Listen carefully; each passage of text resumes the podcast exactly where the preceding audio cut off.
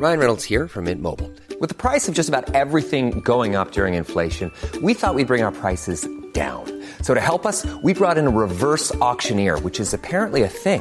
Mint Mobile unlimited premium wireless. Ready to get 30, 30, bit to get 30, bit to get 20, 20, 20, bit to get 20, 20, bit to get 15, 15, 15, 15 just 15 bucks a month. So, Give it a try at mintmobile.com slash switch. $45 upfront for three months plus taxes and fees. Promo for new customers for limited time. Unlimited more than 40 gigabytes per month. Slows. Full terms at mintmobile.com. My business used to be weighed down by the complexities of in person payments. Then, Stripe Tap to Pay on iPhone came along and changed everything. With Stripe, I streamlined my payment process effortlessly. No more juggling different methods. Just a simple tap on my iPhone, and transactions are complete. What's truly remarkable is how Stripe caters to all my customers' preferences. Whether they're using cards, Apple Pay, or other digital wallets, Stripe ensures a smooth checkout experience every time. Setting up Stripe was a breeze, taking just minutes to get up and running. From local markets to global retailers, Stripe helped me expand my reach and grow my business with ease. To learn how Tap to Pay on iPhone and Stripe can help grow your revenue and reach, visit stripe.com slash tap iPhone. Coming up on DTNS, what Microsoft has planned for Bethesda, Line's plan to fact check without weakening encryption, and monitoring your heart with a smart speaker. This is the Daily Tech News for Tuesday, March 9th, 2021 in Los Angeles. I'm Tom Merritt. And from Studio Redwood, I'm Sarah Lane. And uh, from the place where there's a soon to be father of two, I'm Patrick Beja. I'm the soon to be father of two. And uh, I'm already a father of two. I'm the show's producer, Roger Chang. That place is Finland. Finland, soon to be the place where there is finally a father of two, Patrick Beja. Congratulations on the, the number two coming, man. It's awesome. Well, it, it, they're not here yet, but uh, soon.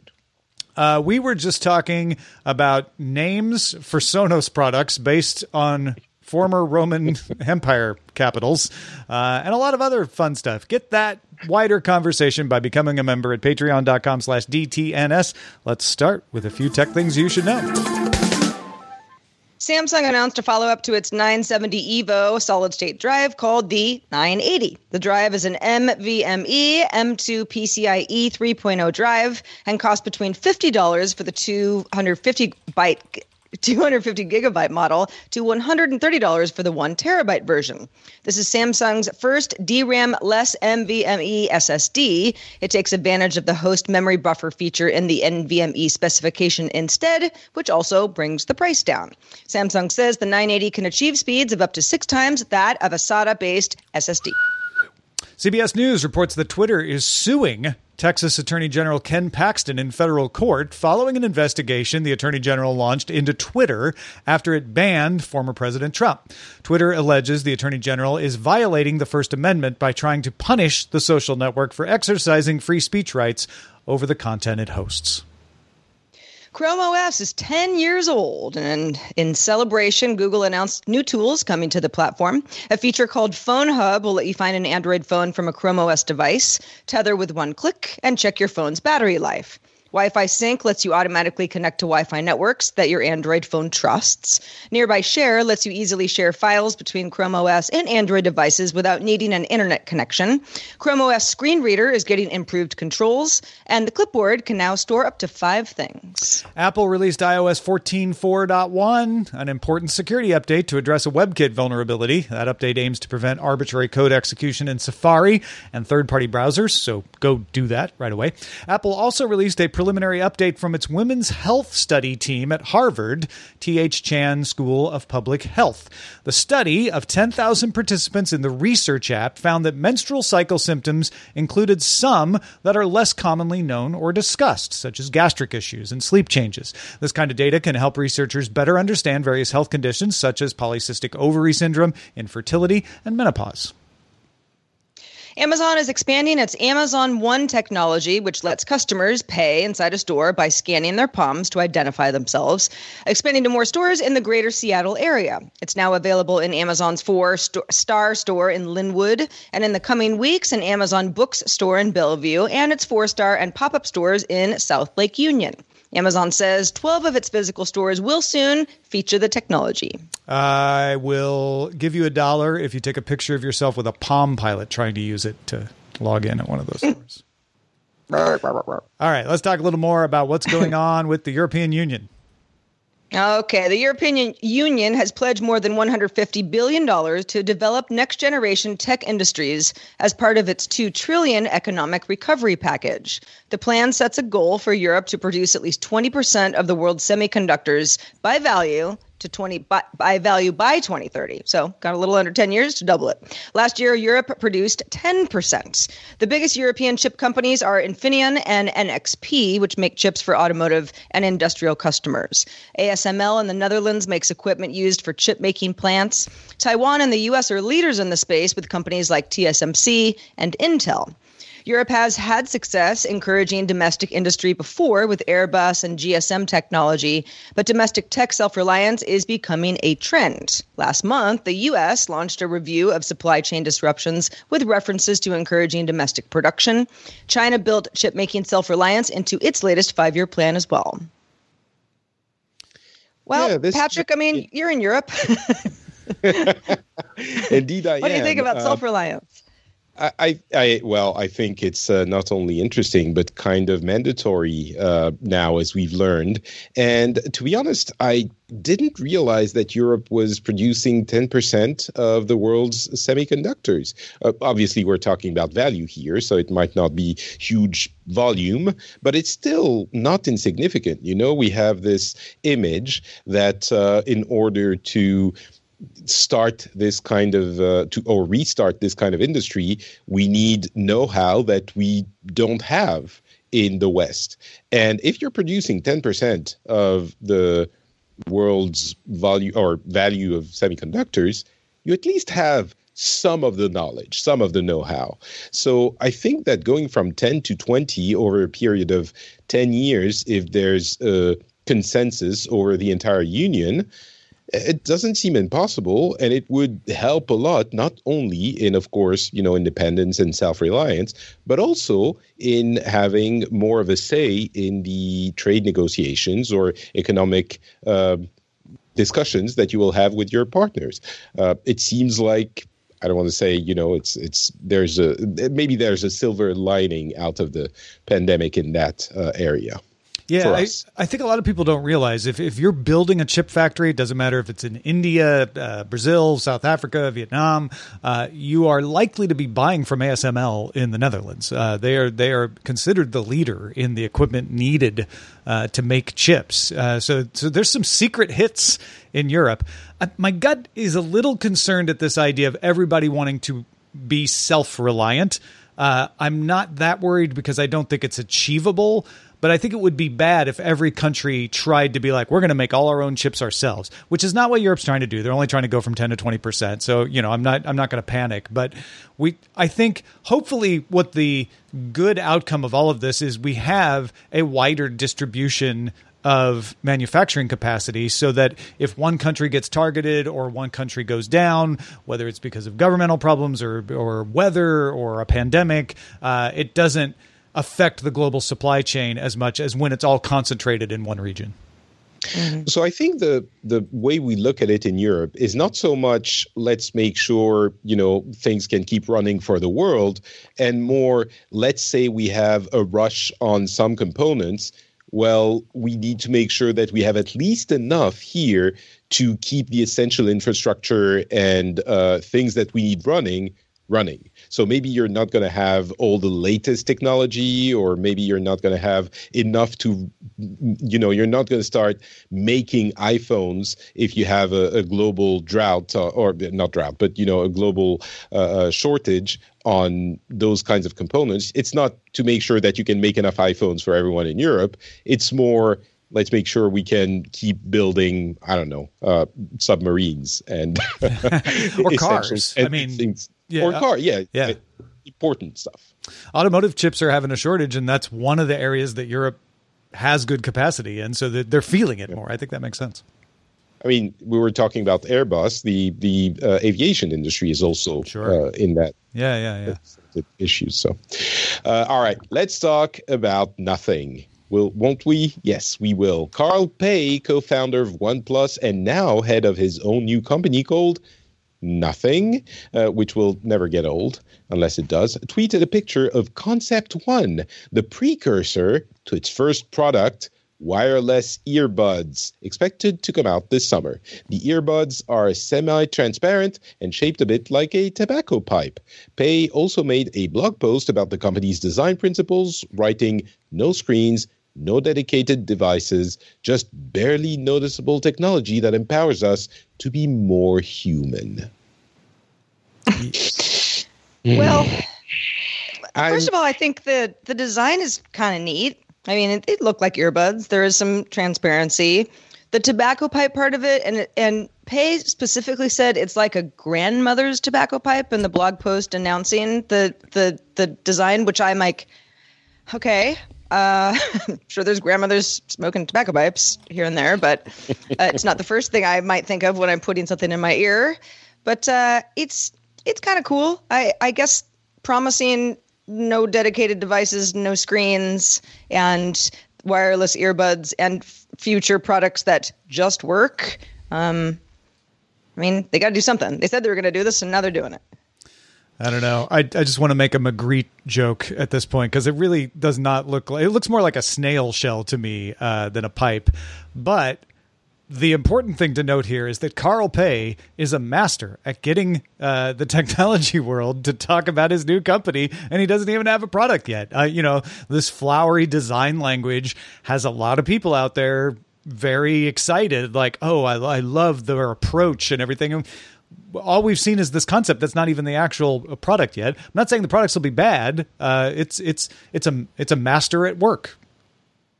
Yeah, it's it's really annoying to me uh, because he's so good and everyone is kind of falling for it. You know, there's really even the name is clever and annoying because there's really nothing to talk about, and everyone's talking about nothing. It's so annoying that it works, and the product is is I mean, there's no product. There's again nothing. Uh, the design honestly is not that interesting. It's a lot of oh, what could it be? What could it? And Oppo is a great brand. Is it Oppo? Am OnePlus. I hallucinating? OnePlus. Sorry, OnePlus Yeah. is a great uh, brand. But what they did was make stuff that was really cool and expensive, really cool and less expensive. Maybe Carl Pei is a design genius and he's going to make interesting new stuff, and that's the way he's presenting his uh, his to be products. But he doesn't have the pedigree to innovate. I don't think beyond um, you know the making stuff really really cool at a cheaper price. Yeah, So he's I he's know. he's teaming with Teenage Engineering to partner on the design. Uh, that's a that's a hardware company, uh, design design company. Not So, just not just a bunch of teenagers. Yeah, that's actually the name of the other company. man these these names these days. I Yeah. know. The thing with wireless earbuds, uh, before we move on, it just sure you want it them to sound as, as great quality as possible and fit and be comfortable to wear. I mean, it's I don't know how much you innovate unless I'm really missing something with the future of of these things we're all wearing now. Also, it's a dedicated device, so get get off my lawn. He says no screens, so he's not making phones. That's no, for sure. Yeah. That's true. But the, the uh, earbuds are a dedicated device. What Yeah. Does he mean, no dedicated devices? Anyway, restofworld.org, uh, which if you don't follow restofworld.org, go check it out. They do some great work there. Uh, has a oh write up God, on yes, please do. Yeah, yeah, it's really good. Uh, restofworld.org has a write up on how Line partnered with Taiwan Fact Check Center and Cofacts to combat misinformation on the Line messaging app. Uh, and then encrypted. So, how are you going to combat misinformation when you can't see people's messages? Well, users can forward suspected misinformation to a Line fact checker account. The system scans the message, compares it to a database of previously identified misinformation, and then responds with an X if it's totally false, an orange triangle if it's partly false, partly true, and a green check mark if it's entirely true, and then links to a report that explains that rating in more detail.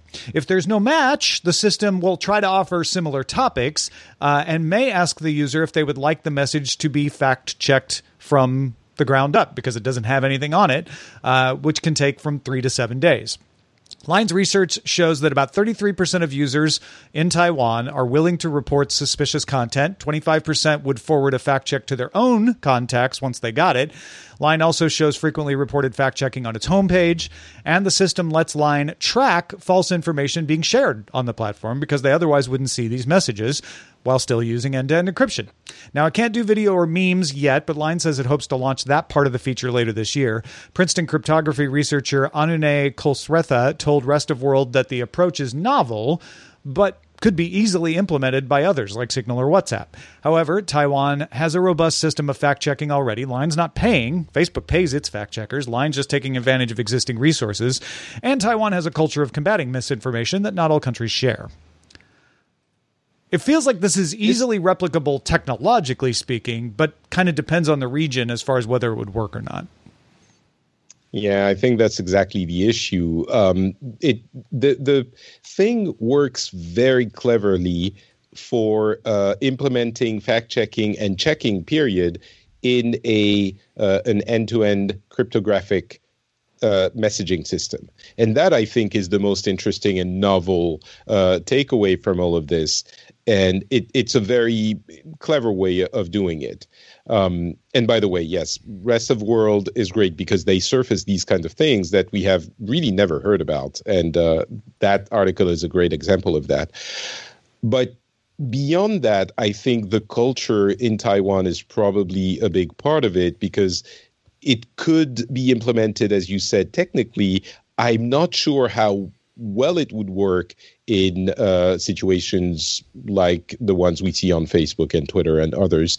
What What's really interesting to me, though, is that this is a, a step that users have to take themselves. You have to see a story, think, oh, wait, there's mm-hmm. something fishy about this, and ask um, if you know there is indeed something fishy about it. The, the, the approach we've had until now in in social networks is presenting the validity of the story along with the story itself without people even asking. So I wonder if there isn't a kind of an added benefit of having the the end to end encryption having to force the user him him or herself having to ask for the check. Yeah, I think for the most part, there's it's hard to get upset about giving uh, users of any messaging app uh, more tools in order to figure out what's what's true and what isn't. The main problem I see with this is just yeah the length that it takes to get your answer. I mean, we're talking about information being shared at, at warp speed, waiting up to a week to find out if that thing I read is bunk or, or although that's only if they've never fact checked it before. Most where... stuff you get immediately. Well, yeah. sure, but, but you, yeah, but but if something is going to take a while, you've probably moved on or decided mm. what you've decided already. Yeah, I think the thirty three percent seems low to have much of an effect as well, but. I don't know. I think 33% uh, is, of course, not huge, but there's also a lot of people who wouldn't change their mind anyway. So the 33% is mm. seems like the the number of people that you can actually affect. So the people that matter. That's a good point. Uh, it's self selecting, right? The people who wouldn't change yeah. their mind anyway aren't going to bother to forward this. So yeah, all right. I'll buy that. Hey, folks, uh, you can fact check each other uh, by by submitting some stories to our subreddit. What do you want us to talk about on the show? Let us know. Uh, submit stories and vote on them at dailytechnewsshow.reddit.com. Ryan Reynolds here from Mint Mobile. With the price of just about everything going up during inflation, we thought we'd bring our prices down. So to help us, we brought in a reverse auctioneer, which is apparently a thing. Mint Mobile unlimited premium wireless. Ready to get 30, 30, bit to get 30, bit to get 20, 20, 20, bit to get 20, 20, bit to get 15, 15, 15, 15 just 15 bucks a month. So, Give it a try at mintmobile.com/switch. slash $45 up front for 3 months plus taxes and fees. Promo for new customers for limited time. Unlimited more than 40 gigabytes per month slows. Full terms at mintmobile.com. The Claude 3 model family from Anthropic is your one-stop shop for enterprise AI. With models at every point on the price performance curve, you no longer have to make trade offs between intelligence, speed, and cost. Claude 3 Opus sets new industry benchmarks for intelligence. Sonnet strikes the perfect balance between skills and speed. And Haiku is the fastest and lowest cost model in the market, perfectly designed for high volume, high speed use cases. Join the thousands of enterprises who trust Anthropic to keep them at the frontier. Visit Anthropic.com slash Claude today. My business used to be weighed down by the complexities of in person payments. Then, Stripe Tap to Pay on iPhone came along and changed everything. With Stripe, I streamlined my payment process effortlessly. No more juggling different methods. Just a simple tap on my iPhone, and transactions are complete. What's truly remarkable is how Stripe caters to all my customers' preferences. Whether they're using cards, Apple Pay, or other digital wallets, Stripe ensures a smooth checkout experience every time. Setting up Stripe was a breeze, taking just minutes to get up and running. From local markets to global retailers, Stripe helped me expand my reach and grow my business with ease. To learn how Tap to Pay on iPhone and Stripe can help grow your revenue and reach, visit stripe.com slash tap iPhone.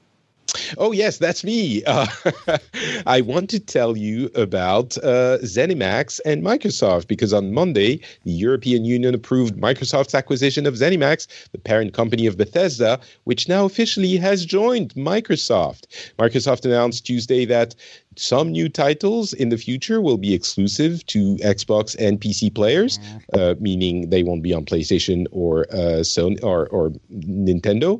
Microsoft has previously indicated it would continue to publish Bethesda's games uh, for Nintendo and Sony platforms as well, and said that PS5 exclusives like Ghostwire Tokyo will release only for Sony as planned. Those were deals that were struck before the purchase.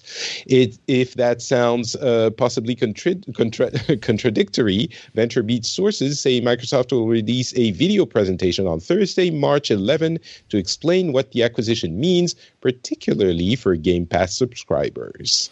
So it seems like uh, Thursday we're going to hear everything's going to Game Pass unless it's exclusive to Sony uh, immediately. But this idea of Microsoft making some titles exclusive to Xbox and PC uh, has put some people in a sour mood, let's say.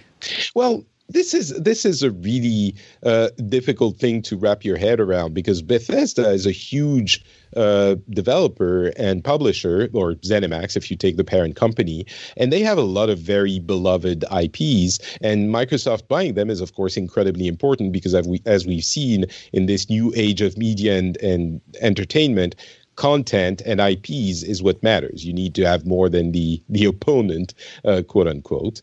Uh, and so, do they keep publishing things to all the platforms as it has been before? But they have the company, so they should keep it for themselves. But at the same time, they've been uh, pushing Game Pass, which is a subscription service, which changes the game a little bit and the way you think about it. As they said, some of the games are going to be exclusive but not all of them. And I don't think they talk just about the games that have already been in a deal uh, to be on other platforms. Because think of it this way if you know, Elder Scrolls 6, Skyrim 2, uh, for those who don't know what Elder, Elder Scrolls is, um, the new Skyrim essentially comes to all platform and costs 70 bucks on Sony's PlayStation. That you can turn around and go to the Xbox and get the Xbox Game Pass, which includes that game and hundreds more for 10 bucks a month. So if you want to give Microsoft your money through Sony, you're welcome to, but you can also get that thing for much cheaper. I think it could make sense. Well, uh, that, I think that just has people wondering why would anything be exclusive to Xbox then? If Game Pass is is the big advantage, why why antagonize people by doing that? Well, because they still want to get people in their ecosystem, which is the whole point of exclusives. Um, it, it's really it really comes down to content. You know, we're entering an age in video games that is uh, analogous to the age we've entered in uh, you know TV. I don't even want to say TV, but uh, video subscription yeah, yeah. service. The content and often the exclusive content makes all of it makes everything and they want to get you into that ecosystem because on uh, the xbox ecosystem anytime you spend a bucks a, buck you, you give 30 cents of that buck to Microsoft. So it's a balance to strike. They want to get people uh, into the, the fold and then milk them on everything they buy on, on the system. Uh, so they do need to get people interested in this platform more than another. Uh, the Game Pass does a big part of the job, I think, but it doesn't do the entirety of the job. Yeah. So, yeah. Scientists at the University of Washington have developed a system that can use an Amazon Echo or Google Home to detect your heartbeat. The system can send inaudible sounds from a smart speaker, which bounce off things in the room, including a person. Uh, and if they're within a half meter of the speaker, you can detect the heartbeat. Two algorithms analyze the sound waves that bounce back and detect heartbeats almost as well as a medical grade ECG. The speaker system was at most 30 milliseconds off of that medical grade ECG. One of the algorithms uses beamforming microphones, same one that tell when you say the wake word, to find the heartbeats among the other sounds. And a second algorithm then measures the time between the beats. The algorithms were trained using self supervised machine learning. Regular heartbeats are easier to detect, but this system can detect irregular heartbeats as well, which is harder to do and makes it more useful for monitoring people with heart conditions. Current system can be used for spot checks. You sit down and say, hey, check my heartbeat, but they hope to make it work for continuous monitoring as well. I think this is great for anybody who either doesn't want to wear a smartwatch or you know isn't in the market for one right now and may have something where sure you have to be close enough for it to be accurate but maybe there's something on your nightstand that uh, that can that can give you valuable information um, and it's and it's already a relatively cheap device that a lot of people have. And uh, maybe some company is going to want to uh, design a dedicated device that will work you know five meters away or 10 meters away. Mm-hmm. and uh, that doesn't have you needed to be uh, half a meter away. And that could be incredible. You just have an ecg in your home all the time and uh, you don't need to worry about wearing your watch for example. Yeah just just being a yeah if they can increase that range then you can just have it on. Yeah. And and and it'll alert you by talking to you. It'd be like hey you you should uh you should call your doctor. we're, we're noticing something weird. yeah, yeah it, it seems like not everyone, not everyone would need one at home, no. but uh, certainly yeah. people with heart conditions could get a benefit from it. And it could call your doctor for you. Actually, now that I'm thinking about it, like oh, just ask you, yeah. would you like me to put through that call? Yeah, true incredible. It's it's really interesting. All of these area areas of of research, um, and I wonder how that. Well, it's a wider conversation, but do we just not need to worry about it and the machines and the algorithms will do it for us and tell us what's wrong with us and and uh, you know know everything it's i don't know it's a standard question but uh, some is, of it i it want reminds- to know that up to a point yeah i think that yes, that's mostly yeah. good consent yeah. it's important uh, well, uh, all you chess fans out there, this might be impressive to you. Developer Matt Round created Kilobytes Gambit. Get it, chess? Ah. At the site vole.wtf, which fits a surprisingly competent chess game into 1,024 bytes of JavaScript. What? How'd they do it? This is built on Oscar Toledo G's 1K chess program, which now seems positively bloated at yeah. 1.25 kilobytes. The engine looks four moves ahead then identifies if moves are legal, and then weighs the value of pieces within that code. And it's all wrapped in a Queen's Gambit themed user interface that would look right at home on an Apple II. I mean, the actual code that runs it is shorter than the launch text of the game, right? Because you're not counting the images in the launch text and everything. This is just the engine uh, that's calling out all those assets and stuff. So when I first launched it, I was like, wait, the, the actual JavaScript code itself is shorter than the page that tells me how to play the game and gives me the options to start. This is pretty it. cool. Yeah. I'm not even good at chess. I guarantee you this, this program is better. It's yeah. incredibly well, impressive. If, if you're a coder uh, and you haven't looked at this, uh, go check it out because it's it's really uh, it's it's really a, a nice nice piece of work. Good job, Matt Round. All right, let's check out the mailbag. Let's do it. We got so many good responses from our story recently about voice assistants and being able to understand a lot of different types of speech uh, that might uh, not be as standard as what they have been used to thus far. Daniel wrote in and said, I was inspired by hearing from the other listeners about their struggles with voice assistants not recognizing their voices and how improvements could help. I have a moderate intermittent stutter. Sometimes my Google Home understands me just fine. Other times I freeze up and then it won't wait long enough for me to finish speaking. And this can lead to awkward results, such as when I'm sending a text message. I can't wait for these improvements to come out and have my devices learn to be more patient with me. Love the show. Man, that that one story has spawned so many great insights from people who are, who Yeah. are sort of saying like, "Hey, it, it's it's normal to have problems with these things uh, because of of this or that," and it, it's a different situation every time, which shows that long tail that we were talking about in the story, where you know you can you can adapt to an accent because accents are fairly uniform. It's much harder to adapt to all of the differences that happen for other reasons. So thank you, Daniel, and everybody else that has shared their stories with us. It's so good. Indeed. Feedback makes our show better. So if you have some, send it our way. Feedback at dailytechnewsshow.com. Also, shout out to patrons at our master and our grandmaster levels. Today they include Jeff Wilkes, Bjorn Andre, and Scott Hepburn. Also, thanks to our brand new bosses, Mirovina and Robert Van Schulenberg. They both just started backing us on Patreon. Thank you, both of you. You're our bosses now. also, big thanks to Patrick Beja for being with us today, all the way from Finland. Patrick, what's been going on in your life? you know what same old same old uh, making children stuff like that but also podcasting um, i do a few French language shows, uh, Le Rendezvous Tech, Le Rendezvous Jeu for tech and gaming news, and also Super Laser Punch. If you like uh, WandaVision and want a French language debrief of every episode, go check out Super Laser Punch. It's really fun. Excellent. Uh, where do they go to find all those? Notpatrick.com. You'll also find my English language shows over there.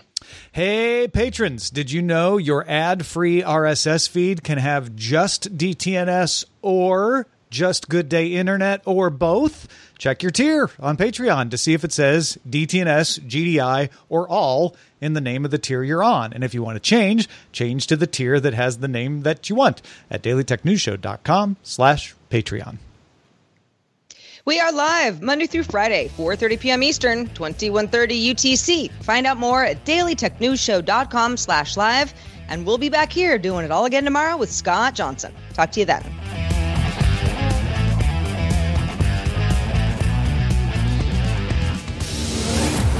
This show is part of the Frog Pants Network. Get more at frogpants.com. Diamond Club hopes you have enjoyed this program.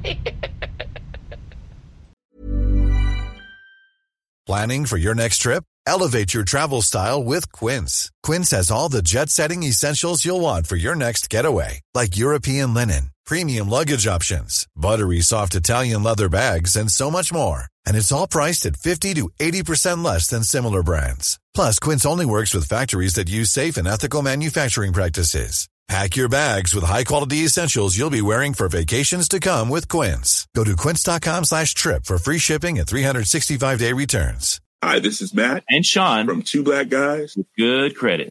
From a local business to a global corporation. Partnering with Bank of America gives your operation access to exclusive digital tools, award-winning insights, and business solutions so powerful you'll make every move matter. Visit bankofamerica.com slash banking for business to learn more. What would you like the power to do? Bank of America, N.A., copyright 2024.